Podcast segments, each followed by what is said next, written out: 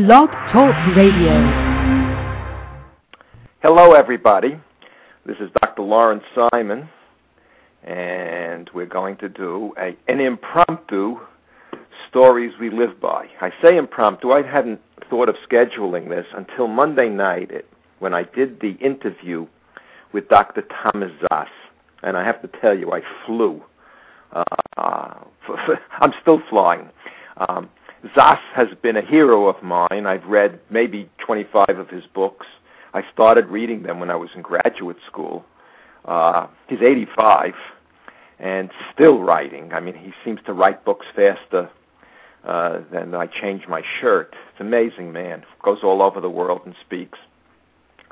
And I wanted to spend some time today expanding on some of his ideas, if you've listened. And I urge you, if you listen to this show, go back and listen to that interview.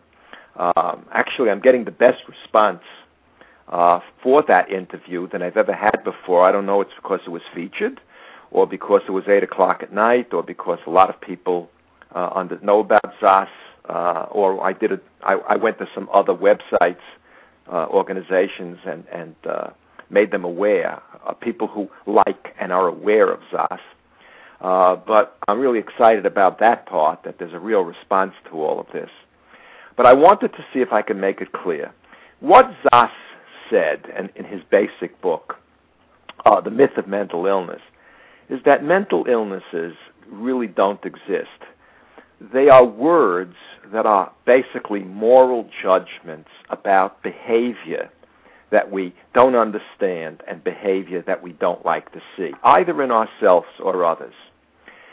And that's his basic idea. And I really wanted to spend this half hour, if necessary, I'll even add more time to it, to see if I can make that clearer.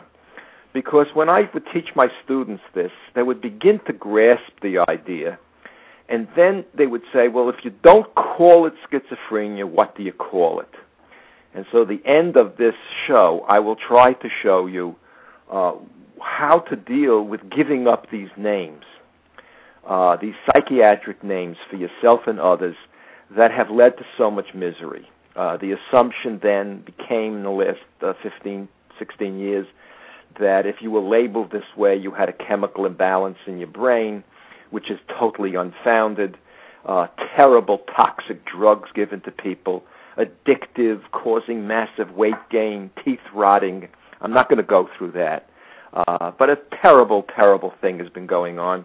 My last book, and I've discussed this on the air, The Death of Democracy, because of these ideas. And Monday, I'm going to do a show discussing why there is no protest, why students aren't rebelling any longer. What happened to the stories of rebellion?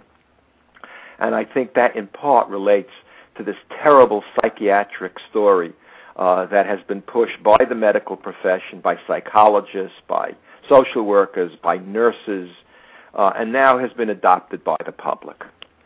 So let me start by stepping out of Szasz' framework into my own.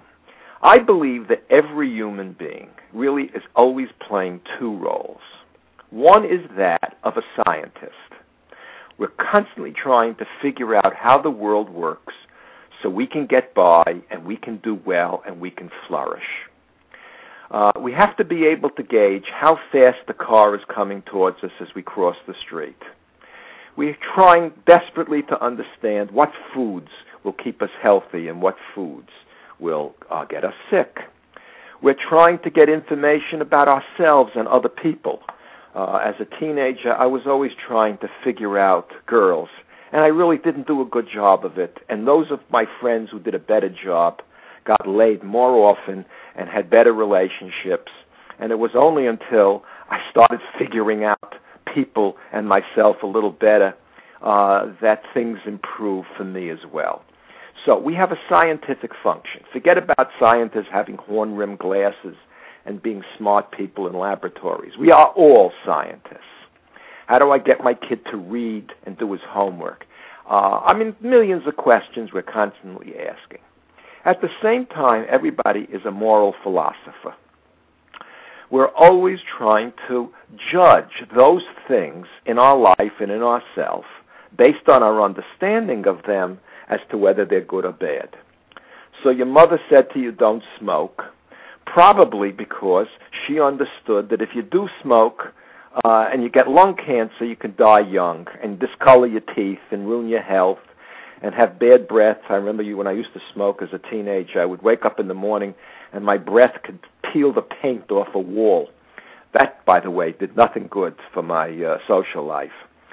So we judge the things and we judge the people in our life. We try to figure out what people's intentions are to us and whether then they're good people or bad people, whether they're friends or enemies. Right? So I don't think this is too complicated. However, we have a way of thinking, a universal way of thinking, that psychiatry should have understood but didn't, that confuses our understanding of the world with our judgments of it. Now, let me give you an example. Let's say my child doesn't do his homework, okay? Or my student doesn't do his homework, doesn't hand in papers, sits in the class slovenly, and I don't understand this behavior. There are really one of two things I can do to understand the behavior. I can try to understand the motivation of the individual, and when I say this, it doesn't mean I have to accept the behavior or not think it's bad behavior. I can do that. But to understand what is going on, I'd have to understand what is the meaning of this behavior. Why is the student not doing their homework? So I can ask the student, and when I became a much better teacher, I used to ask my students, you didn't hand in the assignment, what's going on? Well, Professor, I hate my homework. Professor, I think this is a shitty course, and I don't want to study for it. I mean, kids were not afraid of me by that time, and they would say that to me. Now, I don't have to like that, but you see, it's a good explanation. Professor, I've been afraid to ask, I don't understand this course, I don't understand the assignment, and therefore I can't do it. Or, you know, Professor, I work after school, I work till midnight every day, I have to help support the family, I don't have time for homework. Now, I can believe this stuff, I can disbelieve this stuff, but it really doesn't matter. At the point at which I understand the motivation of myself or another person, I understand their behavior. I understand why they're doing it. Whether I accept it or reject it is a separate issue. Right? But this is hard to do, and what most of us learn to do is instead use a moral label. So what's the universal moral label that teachers use for students who don't do their homework, or parents use on kids who don't make their bed? They're lazy. Now, the word lazy is a very interesting word. It doesn't explain anything. What would explain the students not doing the homework are the reasons they give me, particularly if those reasons are true. Lazy, however, creates the illusion that I have an understanding of why that person is doing what they're doing. Right? Lazy creates this idea, and I get a 2-for-1 job. By saying the person's lazy, I'm putting them down. I'm making the moral judgment about them and their behavior. I'm saying this is bad. It's not good to be lazy in my class. And the second thing I create is the illusion of understanding. Okay? Clear? Let me give you another example. Guy goes in, we're watching in a diner, and a guy goes in and he has dinner and he walks out and he doesn't tip the waitress. And the waitress is all pissed off about this. Right? Do we understand why this guy didn't give the tip? What do we say? I can hear you saying it even though we're not speaking. He's a cheap bastard. He's cheap. Now, cheap is a good word. Cheap suggests a moral condemnation of his behavior, but it also creates the illusion that we understand why this guy didn't do it. So let's say we run after him, and we say to him, you know, you didn't leave the waitress a tip on the table. And he says to us, oh, that's my sister, I don't have to tip her. Or, her service was awful, and I'm not going to tip somebody who doesn't give me good service. Or, you know, I'm so embarrassed, I'm going home to get some money so I can tip her. I ordered more than I had money in my wallet to pay, and that's why I didn't do it. Now, which is the scientific and which is the moral? The scientific is the understanding of a person by their behavior and their context of their life and the motives they have, the thoughts and the feelings, the story that guides their actions. But we don't find out about that, and I can give you millions and millions of examples. Right? Somebody cuts us off on the road. What an asshole. Well, they didn't see us. Now, I don't have to excuse their not cutting us off. But I have to know that when I make a judgment about somebody, I am not understanding them. I'm creating the illusion. Go back to the lazy. Kid doesn't do his homework, he's lazy. Why is he lazy? He didn't do his homework. Why didn't he do his homework? He's lazy. Do you understand we've just gone around in a circle? We've stuck our head up our own ass, like the famous Yutz bird. You know about the Yutz bird? The Yutz bird is a South American bird that's born with one wing longer than the other, and it takes only one flight. It flies off one day from its peak in the mountains of the Andes, and it flies around into ever-diminishing concentric circles until it disappears up its own asshole. And many of us live our lives. We're taught to live our lives like Yutz birds. Right? Why didn't he leave a tip? He's cheap. Why is he cheap? He didn't leave a tip. We're going around in circles. Now, somebody tells us that they hear the voice of God. You know, in our country, you're allowed to speak to God. That's called prayer. But if God happens to answer, you're schizophrenic. Right? Why is the person schizophrenic? Because they heard God. Why did they hear God? Because they're schizophrenic. What we've done is just gone around in a circle. Now, if there was any evidence whatsoever that there's something wrong in the brain, the genetics, or the body of the person we've now called schizophrenic, because desperately trying to hear God, they succeeded somehow in getting in their mind God to speak to them. And I'm sure there may be people listening who'll get angry at me. Maybe God did speak to them. But then I've always sort of rejected that, because I'm as good as those people. God never bothered to speak to me. Right? And actually, if God spoke to me, the first place I would go is to a neurologist to see if I had a tumor in my head, because I wouldn't accept that as a religious experience. By the way, by psychiatric standards, Moses and Jesus, Muhammad, all the prophets were schizophrenic. That's another show. In fact, I'll do a show on what are the conditions to hear God, get God to speak to you. Now, what we've done is we've moved from the ordinary moral labels. This guy's a schmuck, this guy is a lazy, this guy is stubborn, he doesn't listen.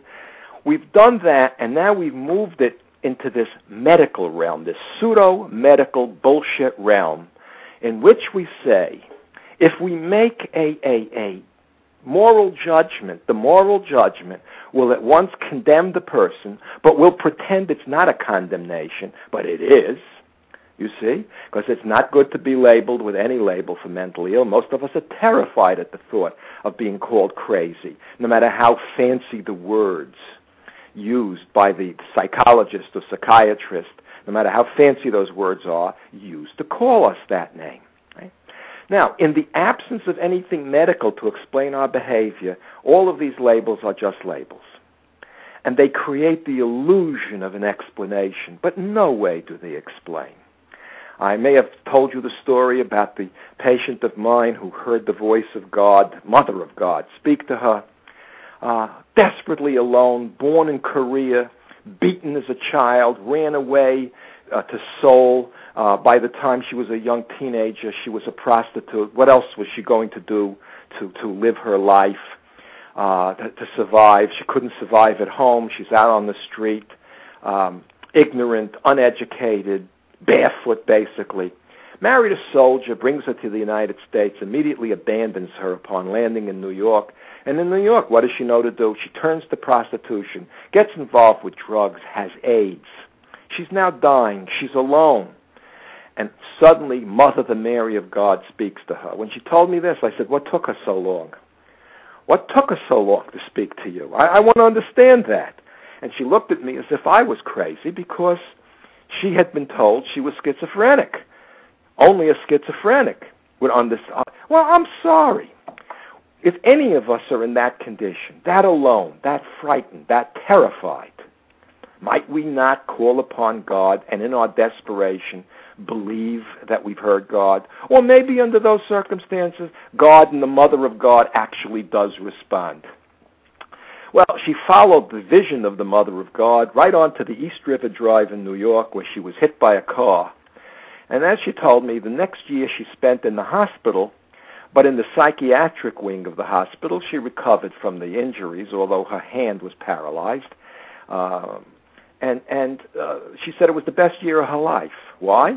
She wasn't raped. She wasn't beaten. She was well fed. She had a nice bed, and it was warm.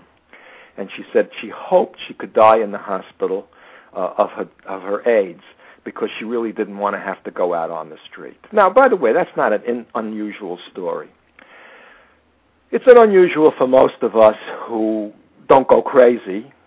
And when people do go crazy, it's because they're motivated. They're motivated usually by the most desperate of circumstances: terror, loneliness, powerlessness. And unfortunately, much of the world is set up that way, and many of my listeners. We've all had experiences in which our behavior becomes something we would not. But to understand it, we have to not do the label. The label doesn't help. A woman comes to me some years ago, very creative and interesting. Why are you here? I'm weird. I have weird thoughts. Well, can you tell me what the thoughts are? They're weird. She's not going to. It took me 3 months for her to tell me what the thoughts were. And the thoughts were not usual thoughts. I've never had those thoughts, but it didn't matter. Once we understood what the thoughts were, that they were her attempt at adapting to her life, that they had rich, full meaning to them, she stopped calling herself weird. She stopped calling herself names. And this is one of the things I try to teach anybody who ever comes to me. Stop calling your friends, your lovers, and yourself these names. You're stupid. You don't listen to me. You're stubborn. Why are you stubborn? Because you don't listen to me. You don't listen to me because you're stubborn. Get your head out of your ass and understand that when you call somebody stubborn or stupid, let me talk about stupid. Stupid is such a great word. Nobody knows how the human mind works. How much is 2 and 2? I'm sure if you're listening, you instantly said 4. How do you know that? You know, the fact is, nobody knows how we know. The 4 comes into our mind, but the processing of 2 and 2 is automatic. It's unconscious. Why does one person learn math faster than another? Well, is it possible it's motivation? Is it possible there's a different mechanism in the brain? It's all possible, but we really don't know. So the person who learns it fast, we say, is intelligent. Why are they intelligent? Because they learn quickly. Why do they learn quickly? Because they're intelligent. Pull your head out of your ass. You're going around in a circle. The person who can't learn, they're stupid. And when people say to me of themselves, I'm stupid, my heart breaks. What do you mean you're stupid? Well, I don't learn things quickly. Okay, learn them slowly. Well, you know we have a school system in which you're not supposed to learn slowly. Slowly means you're stupid. You see? And stupid is a judgment. It diminishes us. It destroys us. It hurts us. Psychologists have worked out intelligence tests. Right? If you do well on the questions they ask, you're intelligent. Why did you do well? Because you're intelligent. Why are you intelligent? Because you did well. We're just going around in a circle. We really haven't explained anything. If Dr. Szasz is admired and respected, and I look at his books and I say, how did he ever write that? Well, I don't know how he wrote that stuff. Oh, he's a genius. What does the word genius explain? He writes difficult books that nobody thought of, so he's a genius. Why did he write the books? Because he's a genius. We've gone around in a circle. We don't understand these processes. And unless we really understand ourselves and others, we really have difficulty fixing and explaining and doing something purposeful and good about the problems that we actually have. And thus, psychiatry is nothing more than a whole series of moral labels, a whole series of judgments. I'll give you one of my favorites. There are certain diagnoses that are killers. If you've been diagnosed bipolar disorder, you're going to be on 4 or 5 drugs that are going to rot out your brain. If you've been diagnosed schizophrenic, no one is ever going to take you seriously again, and by the time they finish with you, you won't take yourself seriously. And one of the most horrible things is when somebody starts to call themselves these names, not just lazy, stupid, stubborn, but schizophrenic and bipolar. One of the worst is borderline personality disorder. Give me a break. Most of the borderlines in the world are women, and most of the women who are labeled borderline have been sexually abused. They've been violated. I don't know how many, but a lot. Maybe not most, but a lot. And they don't trust people, so we say they're borderline. Why should they trust? Well, I'm trustworthy. They should trust me. How do they know that? Don't you have to earn someone's trust? And is it possible if we're hurt very badly in life, we will never trust anyone again? Is that possible? It explains it. It does explain it, but it doesn't accept it, because I feel bad for anybody who can't trust, who can't open themselves up to new experiences, because the fact of the matter is it makes life terribly lonely and terribly confused. But the calling the person borderline adds nothing. So what are we then talking about? What are we labeling? What we're labeling is a kind of behavior that has two qualities to it. One, it's unwanted. Somebody doesn't want the behavior or the speech or the thought pattern. Somebody doesn't want it. It may be us. It may be somebody else. It may be society at large. Now, a lot of behaviors are unwanted. Bank robbing is unwanted. But we don't call bank robbers necessarily mentally ill. A lot of psychiatrists would like to, but we won't let them get away with that. What we call them is criminal. Why? Because we understand that when somebody robs a bank, the motive is to get the money. Right. We can condemn them for this, and we call them criminal. And by the way, when you call them a criminal, don't think you can explain the behavior, and we do that too. They robbed the bank, they're a criminal. Why did they rob the bank? Because they're a criminal. Again, our head went up our ass and we're going around in a circle like the Yutz bird. It explains nothing. And in explaining the bank robber, I don't want to condone the bank robber. I don't want to condone vicious, bad, criminal behavior. But I'm a psychologist, I'm a scientist, and I want to understand these things. And I do believe that the better we can understand these behaviors, the better we can prevent them. Better we can stop them from happening. What happens with the psychiatric term, it's we see behavior that's unwanted. People who don't work, they don't wash, they sit on the edge of the bed and they cry for 3 weeks. They wash their hands 400 times a day until the skin falls off. We see all kinds of unwanted behavior, but we don't understand the motive. We don't understand why they're doing that, because it's out of our understanding, it's out of our ken. We can imagine robbing a bank, but we can't imagine washing our hands 400 times or standing in front of a closet and taking 2 hours to pick out a shirt. This is behavior that is unwanted. It's not acceptable, see, but it's also not explainable, and so now we use the word it's crazy. I'd like you to spend the next few days thinking about whenever you use the word crazy. And I think you will see that whenever you call yourself crazy or any psychiatric term that is the synonym for crazy, because that's all it means, you're crazy, what you've said is, I'm behaving, I'm thinking, and I'm speaking, or that other person is behaving, thinking, or speaking in a way that for one reason or another it's unacceptable. It's disgusting, but it's not criminal, see, or it's dangerous to themselves or it's dangerous to others. I mean, why does this guy continue smoking after the doctor told him that he has precancerous signs in his trachea or in his throat? He must be crazy.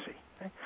No, we don't explain anything by saying that. We simply condemn. And so I want you to think about that. Whenever you use the word crazy, I must be crazy, you must be crazy, that what you have is a situation where somebody has done something, said something, shown an emotion that is unacceptable to you and or themselves. But at the very same time, you really don't understand how can they do that. And we'll often say of this person, it makes no sense what they're doing. It makes no sense. To whom does it not make sense? You or the person doing it. And what we do under that circumstance in our society is bring them off to a psychiatrist or a clinical psychologist or social worker, and we give them some label that we pretend has something to do with medicine, when in fact it has nothing at all to do with medicine. What we're dealing with is a moral, existential, social, political, economic situation. What we're dealing with is a person who is in over their head in the circumstances of their life, or was, and now has adapted behavior that towards us that is inappropriate given the situation it comes from, and we don't understand it and we don't like it, and so we call it crazy. And that is what Dr. Szasz taught me and what I was able to use to build my understanding. Now, let me tell you something.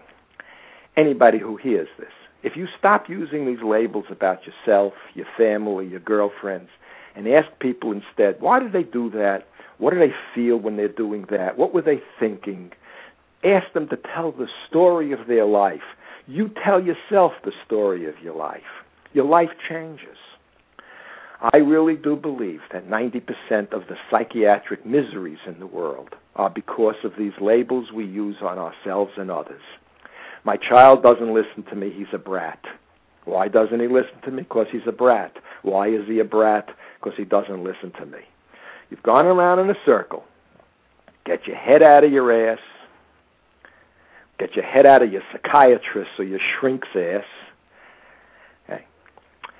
And at the same time, free yourself from that, and your life can be very different. I have 3 minutes left. I want to do something else, and it took more time than I wanted to do. If you ever go to a psychiatrist and he says, you have a chemical imbalance, these are the questions you have to ask. Write this down. Doctor, what chemical is in imbalance? Doctor, what test did you use on me to show that I have a medical condition of that imbalanced chemical? Doctor, what are the normal levels of that chemical? And then, doctor, how low does your chemical imbalance have to be, that chemical have to be, for you to start to show the depression or the hand washing or whatever behavior you've been so-called diagnosed with? And insist on this. And if you can't get an answer to that, you see, what you're then getting is a drug. I'd like to legalize marijuana along with alcohol, as it is legal, and let people grow their own pharmacy in their own house, in their own basement. And if they really want to fuck themselves up with drugs, let them use their own drugs. Not have to pay $5 a pill to the pharmacy company and to the psychiatrist because they've been given some toxic brew that they're told is going to fix the brain, when in fact all it does is create a chemical imbalance, which if you like the results, you'll use it again. And if you don't, you'll hate it, you see. But you are not taking a medicine, you're just taking a goddamn drug. And thus, I'm going to stop. Mental illness is a myth. Yes, hallucinations are real. Yes, the suffering is real. The hand-washing is real. All of the things that people do that get them labeled psychiatrically, they're real. They all exist, the behavior, but they're not medical conditions. They are moral labels that block understanding rather than increase understanding. Well, I don't know how many people are here. Nobody called in. I have the chat on. Nobody wrote me anything. So I feel better. I feel better for having said it. I say it over and over. I just say it to anybody who will listen, because I really do think this is so important to understand the stories that we live by and change them where they're necessary. I will see you all, I hope, on Monday, this Monday at 4 o'clock, where I will discuss rebellion and why there's so little of it in our very sad, winding down culture. This is Dr. Simon signing off. Thank you.